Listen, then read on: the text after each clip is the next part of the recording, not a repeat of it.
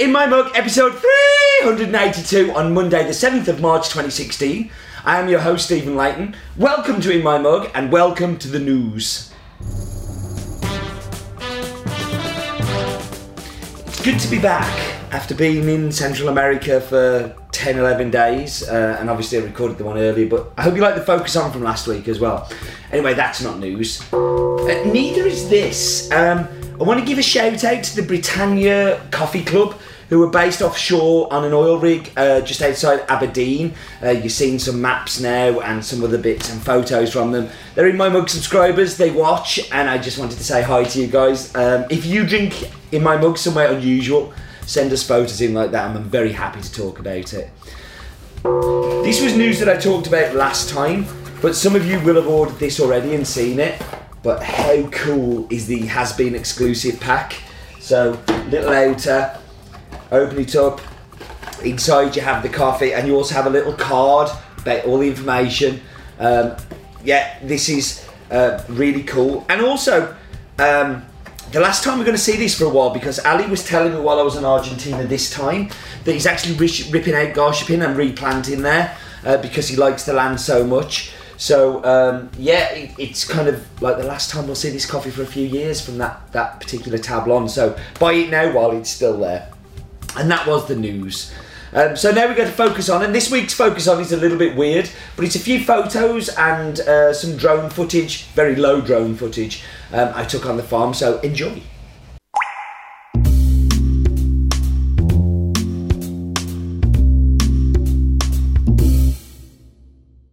So this is the focus on, and this is the sign that's outside all of the Bourbon Group farms, and you can see Cachoeira there, and you can see bullet holes all over it too. They have now replaced uh, the sign because of the bullet holes. Now this is the first time I flew the drone, so I didn't go very high. I was a little bit scared, as I'd already lost it that morning um, in a test run not on the farm, and it just disappeared from sight. And then I went back in, and eventually the drone came back. But here's the tractors on the drying patios here. So you can see this is uh, a tractor. I'm being very descriptive here. Back to my wonderful drone footage. You can see a guy there in the distance who's just he's on like a mechanical thing that he's turning the coffee um, and keeping it because they're so big they can't just go and do it all by hand. There's so much coffee to dry normally. This is a fairly quiet day, but when they're busy, they just can't do it. So they have a little mechanical thing to go in and uh, turn it all over. And that's the naturals you can see drying there. Um, to the right, you can see the pulp naturals, which is this week's coffee. So um, yeah, oi, see my little wobble there? I did kind of good. Um, this was very nerve wracking at the time. I'm just below it going, don't disappear, don't go. And I'm going to, cra- uh, yeah, nearly crashed. Um, this is in the waterfall, so this is me with my bright red hair. Um, I was there during the World Cup last year, so I dyed my hair bright red for WBC and the World Cup.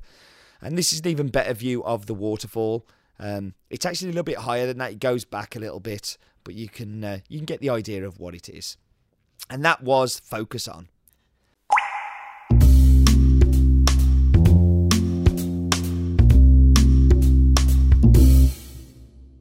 So I hope you enjoyed that. That's a little bit of fun filming that I did. Um, this week's coffee is a staple. It's one of the first coffees that I really bought uh, that is specialty, and it's the oldest coffee that we have on the site. It's called Brazil Fazenda Cachoeira. It's a pulp natural and a yellow bourbon from the Minas Gerais kind of San Paulo border kind of thing. It's right on the edge. Um, and uh, it's always been one of my favourite coffees. It was. It's been very, very special um, to me. Um, and the farm sparked a real big change in the way that I view coffee. I remember the first time I cupped this coffee, and I've told this story before. I'm sorry for repeating myself, but I they told me I was going to taste chocolate, and I tasted it, and I just went, "Oh my god, I can taste chocolate!" And it really was like a big gear change for me, where I kind of realised that coffee could taste like the things that other people said to me.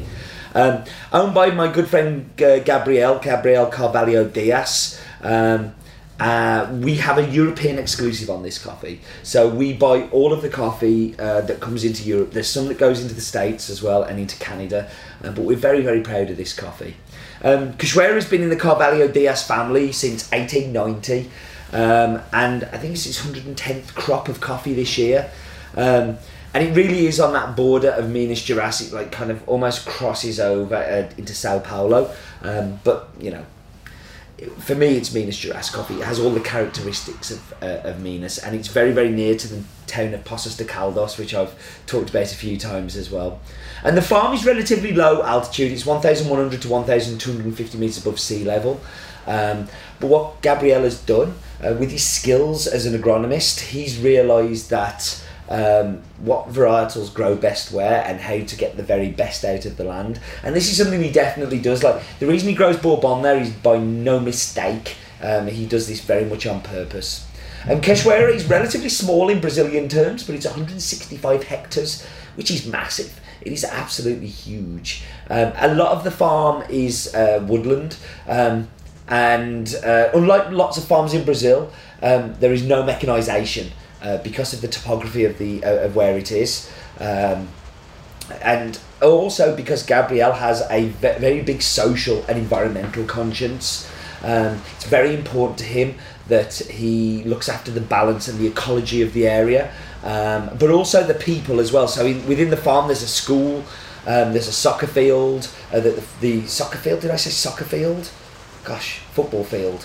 Whatever came over me um, uh, that's all available to the employees. There are 47 houses on the farm, all with modern facilities. There is also now a retreat that you can go to on holiday. So if you want to go to Brazil and you want to go to Poços de Caldas, you can stop on Cachoeira. You can rent one of the little jeets there and wake up looking over at the patios where I took that drone footage in the focus on. Um, these, he's also got a hydroelectric plant within the farm um, and uh, really like whole ecology and making sure that the farm is looked after is very important. Um, there's lots of new planting there, but some of the plants are the original Bourbon plants as well, and uh, very very old and lots and lots of history. Um, it's a pulp natural. Uh, pulp natural is very very typical for Brazil. Um, and uh, basically the cherry is removed, the mucilage is left on, and then it's left to dry in the sun Kind of a little bit like the honeys that we've talked about, um, a little bit like uh, some of the other pulp naturals that we've had. So we should talk about the numbers. So it comes from Brazil. and the region is called Mogiana um, because it is in Sao Paulo, but on that border of uh, Minas Gerais. Um, the nearest city is um, San Sebastião. Um, the farm is called Fazenda Cachoeira de Grama. The, the Grama was added because they were one of the first Cup of Excellence winners, and all of a sudden there was a whole heap of farms that suddenly found themselves called Cachoeira. Um, the process is pulp natural. It is a bourbon. It's grown 1100 to 1200 metres above sea level um, and owned by the Carvalho Dias family and in particular Gabriel. Okay, it is now time for what I know is a fantastic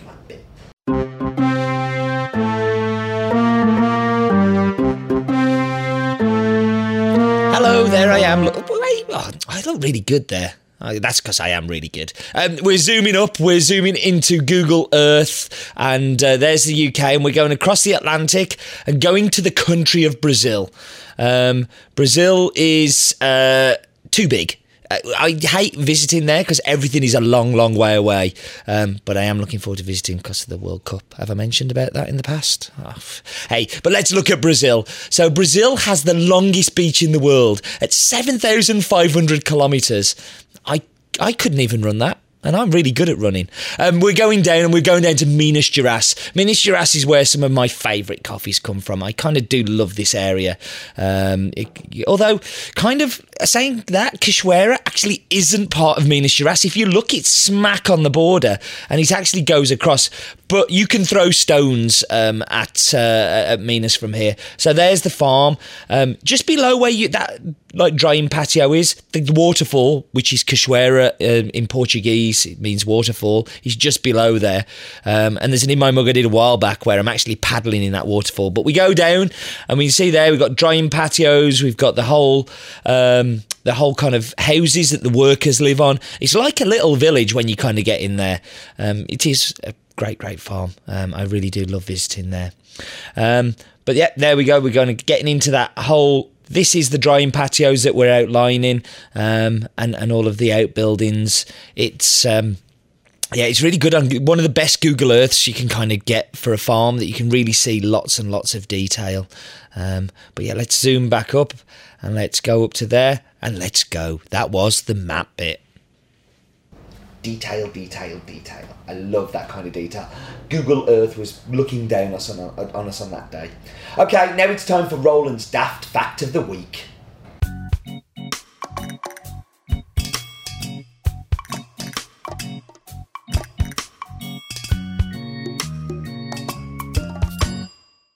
They call me Statman. 2.6 million tons of coffee are produced in Brazil on 2.3 million hectares, but it's only 3.5% of Brazil's total exports. What a huge country!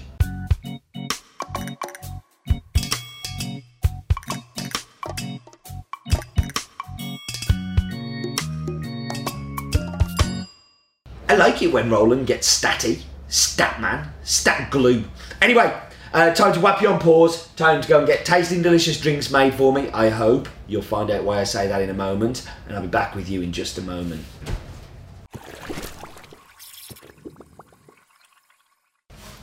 Okay, so we're back, and I've got no drinks. Oh, look, here he comes. Speedy Gonzales. Could have gone a lot faster, but I've ruined my nice a lot on the top. Say hello to the people on in my mug. Hello.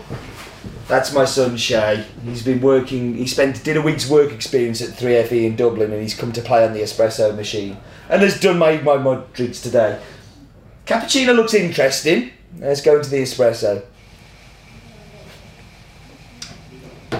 So, the reason I let him do this is that this coffee is probably one of the easiest coffees to work with as an espresso because it's hard to get wrong.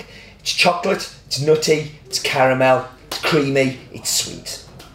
And that's exactly what the espresso is. He's actually done a good, shh, don't tell him, good job on the espresso. Sweet, chocolatey, caramel. It's fantastic. Lovely creamy finish to it. I'm a bit more concerned about the cappuccino. Do you know what? His texturing's okay as well there. Not pretty, but texturing's good. He can work on pretty afterwards. And that's the thing with cappuccinos is that if you can get texture right to start off with, forget trying to do patterns, just make it taste good. The patterns come afterwards. Now, when you add that um, milk to it, it just makes it creamier. It just makes it sweeter. It just makes it smoother. It's a fantastic espresso. It is a delicious cappuccino. And here it's going to be even better.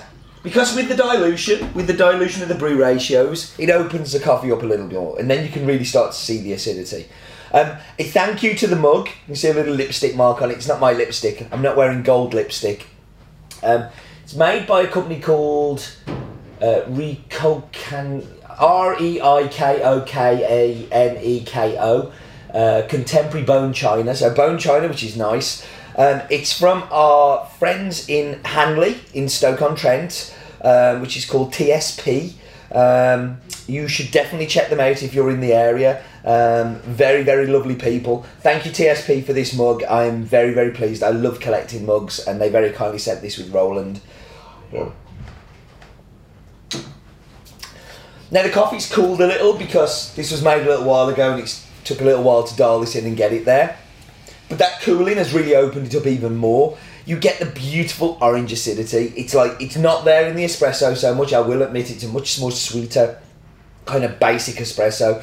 But as a brewed coffee, you do get that acidity come running through. But you still get the hazelnut. You still get the caramel. You still get the chocolate. For me, this is a perfect espresso coffee. It is a perfect cappuccino coffee. It's a perfect filter coffee. It's a perfect coffee. It is really one of my all-time favourites because it forgives. If you screw it up a little bit, it forgives. It doesn't punch you in the face like a Kenyan will or an Ethiopian will.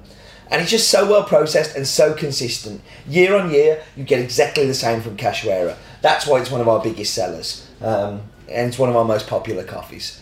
So for all you Brazil snobs out there, I don't care. I love Brazil. And when they're this good, that's why I love them.